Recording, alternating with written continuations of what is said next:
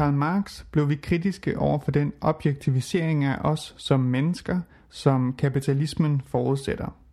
Med Michel Foucault derimod blev vi så kritiske over for den subjektivisering, som skaber rammerne for hvilke subjekter, der overhovedet kan findes i det moderne samfund.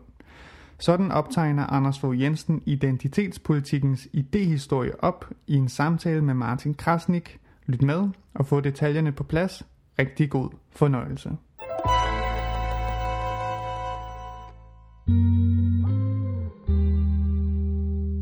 Er et helt vildt og mærkeligt paradoks i disse år. En næsten utrolig modsætning, et skørt dilemma, det er, at vi på mange måder er kommet længere, end man for få år siden troede muligt, når det gælder ligestilling, lige muligheder, tolerance og åbenhed over for minoriteter, køn, seksualitet og race. Og et kæmpestort flertal, og det stiger hele tiden, mener, at hudfarve og køn ikke bør betyde noget som helst, når man møder et andet menneske. Og alligevel er det som om, vi taler om det hele tiden. Også her på avisen, Claus Wivel. Ikke sandt? Jo. Du er redaktionschef, og der går nærmest ikke en dag, uden at vi taler om det på redaktionen. Der går ikke en uge, uden at vi har en artikel om identitetspolitik i avisen. Også i denne uge, tror vi har to, tre, måske fire, der handler om det. Hvordan kan det være, det fylder så meget? Fordi det afgør præsidentvalg i USA ikke mindst, og fordi det er det, der kan trække øh, tusindvis af unge på, på gaderne her midt i en pandemi.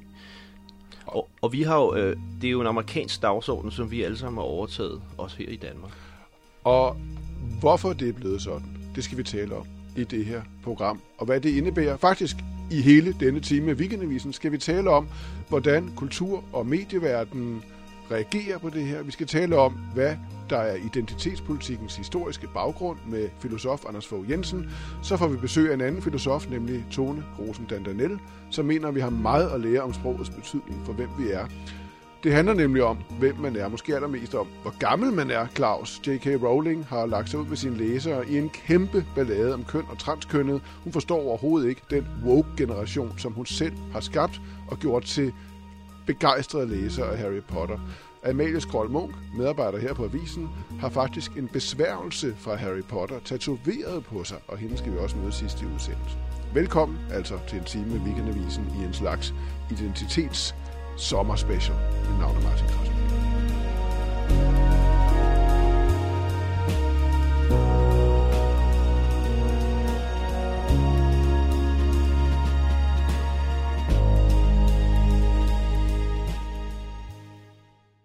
Og vi vender tilbage til ja. det der med generationerne, Claus, ja. lidt senere i det her program. Nu taler vi om, hvor det her kommer fra. Øh, og øh, vi er jo begge to, især dig, Claus, øh, meget begavede mennesker, men, men vi er jo hverken filosofer eller idehistorikere, øh, idehistorikere, så derfor skal vi have fat i en filosof. Øh, to faktisk. Først Anders Fogh Jensen, øh, filosof og forfatter, som vi ringer til nu.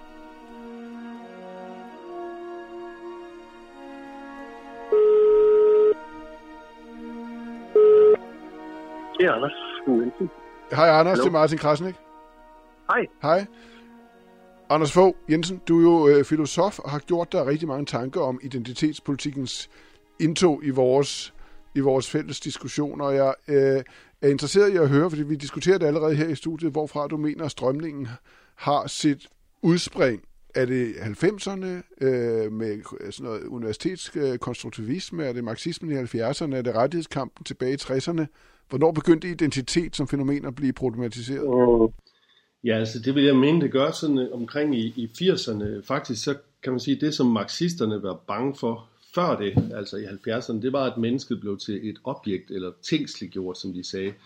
Men det man blev begyndte at blive opmærksom på, blandt andet øh, en fransk filosof, der hedder Michel Foucault, det var, at øh, mennesket, øh, altså at, at det, hvad man selv var, det begyndte at blive en kampplads. Altså at det, som Foucault prøvede at sige, det var, at, at magten ikke bare var herredømme kampe, eller det, som marxisterne frygtede, øh, sådan kampe om udnyttelse, men at det var kampe om, hvad for et subjekt man blev gjort til sig. Så det var ikke længere frygten for at blive objektiveret, men frygten for at blive til øh, et bestemt subjekt. Det begyndte at blive sådan en kampplads der i 80'erne, og øh, vil jeg også sige, den tog, tog altså kampen om, hvem vi er. Det tog sådan fart med, herhjemme i hvert fald med i, i 90'erne først. Altså subjektivering, og hvad bliver jeg til for et subjekt, det kom mere med til at handle om identitetspolitik, eller øh, den gamle marxist Althusser sagde sådan noget med, at man kunne blive anråbt. Det vil sige, at man bliver for eksempel kaldt et eller andet, og i det man reagerer på det, man bliver kaldt, så, så samarbejder man også i, at sådan en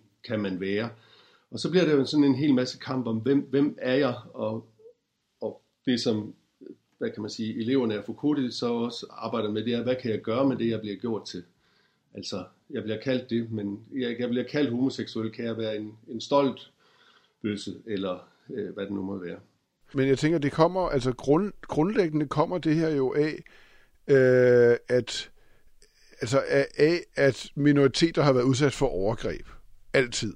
Øh, og så kommer 2. verdenskrig, og så kommer forskning om, at der er altså, en universalisme der, altså, og menneskerettigheder, som handler om at grundlæggende universelle borgerrettigheder, hvor alle, alle grundlæggende, man skal tage det alvorligt, at folk er, er født lige og frie. Er, er, det, er, er ja. det ikke noget med det at gøre? Ja. Jo, altså, men det bygger ligesom oven på alt det. Så når vi er, er for det er jo rigtigt, det bliver jo etableret, at alle mennesker skal være øh, øh, lige og frie, men så kan man sige, der er en uformel magt, hvis man kunne sige det sådan. Ikke? Det er den formelle magt, det er den, der skal garantere, at vi har alle sammen øh, stemmeret, vi kan alle sammen udtale os, øh, vi må ikke blive udsat for tortur og sådan noget. Men så er der alt den uformelle magt, der ligger ovenpå med, hvem, hvem får egentlig succes, hvem kan egentlig øh, noget, hvem, hvem har ringe chancer og sådan noget. Og det som sociologien især, men også øh, nabovidenskaben begynder at interessere sig for, det er, at det er, jo, det er jo ret mange mønstre i, hvem det går godt og hvem det ikke går så godt. Så, øh, så man kan jo sige, det, det er alt det, der bygger ovenpå, øh, og som et, et samfund, der ikke er i krig, og som har grundlæggende menneskerettigheder, kan tillade sig at have den slags diskussioner om, om vi så også reelt er lige, og ikke kun formelt er lige. Hvad er det så, der sker, når man skal respektere alles ret til at definere sig selv? Det man sådan bliver meget opmærksom på, det er jo, at, at øh, begreber også kan være overgreber. Altså når man lige stiller noget, der ikke er lige, og kalder for eksempel øh, to forskellige øh, øh, personer for øh, mænd eller kvinde, så øh, kan man jo risikere at ensarte noget, der er forskellige arter. Det, for at respektere det, så skal alle så, øh, hvad kan man sige, selv navngive næsten, hvad de er. Og det jeg så bare oplever der, det er, at så går sproget nærmest i stykker. Altså man kan ikke, man kan ikke bruge sprogets almindelige begreber, man kan ikke bruge mand, kvinde, men man kan heller ikke øh, altså, øh, bruge, øh, kan du bare tillade dig at sige du til en person, fordi måske er personen flere, og og hvis, hvis, hvad, hvad så hvis jeg er i forandring? Skal jeg så omnavngive mig selv ind imellem og sådan noget? Det ser man jo også, folk tager nye navne for at, ligesom at prøve at kravle over en anden øh, identitet. Nu ved jeg ikke, om det er rigtigt. Jeg er ikke ekspert i Foucault, men i hvert fald nogle af de der filosofer og øh, universitetsfolk i, i slutningen af 80'erne og 90'erne vil sige, det, det er jo klart, det går ud over sproget. Det, for det, er, det, er, det er jo sproget er et udtryk ja. for magtforhold. Ja. ja, ja. Det bliver næsten umuligt at kommunikere. Det bliver næsten umuligt ikke at lave et overgreb og, og dermed går, går sproget, så sådan, de falder fra hinanden, eller man kan ikke, øh, man kan ikke kommunikere. Jeg har set det meget i, i terapi også, at man sådan ligesom prøver at respektere så meget, at folk selv skal definere det, at man næsten ikke kan spørge og tale med dem, fordi alle, også selv et verbum eller et, øh, et øh, sådan, ja, sådan ord som du eller jeg eller sådan noget, det er jo, det er jo også at, at forudsætte, at den anden er noget bestemt. Og det, øh, altså det, øh, mener jeg sådan set, der, så begynder det jo sådan at tage lidt overhånd, eller, eller glide over i en overhængssyntese, hvis man kunne sige det. Hvorfor tror du, det slår så kraftigt igennem i de her år?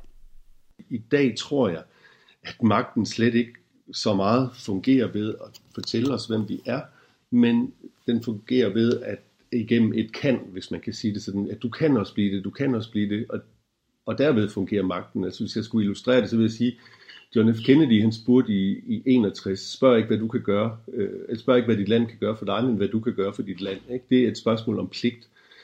Og i 2005 er der en amerikansk præsident, der bliver vandt på en valgkampagne, der hedder Yes We Can.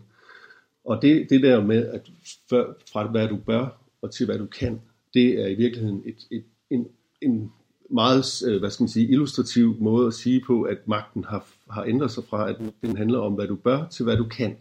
Og i dag går det så ud på at kunne mest muligt, og kunne være så forskellig som muligt. Og, og, og, og det, øh, så i stedet for at man sådan ligesom tror, at man er rigtig fri, når man definerer sig selv, så er man i virkeligheden ved bare at, at gå magtens ærne, hvis man kan sige det sådan. Så det, det vil være sådan lidt den, det, det, det, det indviklede svar. Det simple svar vil være det der med, at vi må, jo være, vi må have en luksus, der tillader det.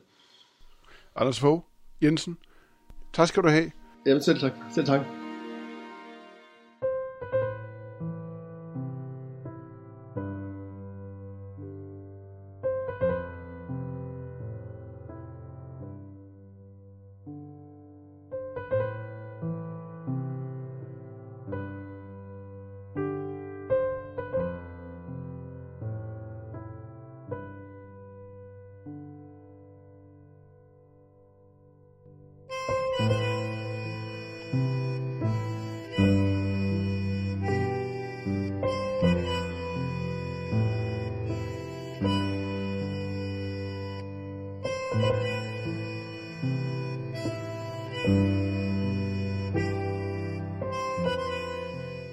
Du har lyttet til Filosofens podcast. Se mere på min hjemmeside filosofen.dk og tag med mig på dannelsesrejse. Se dannelsesrejser.dk. Mit navn er Anders Fogh Jensen. Tak fordi du lyttede med.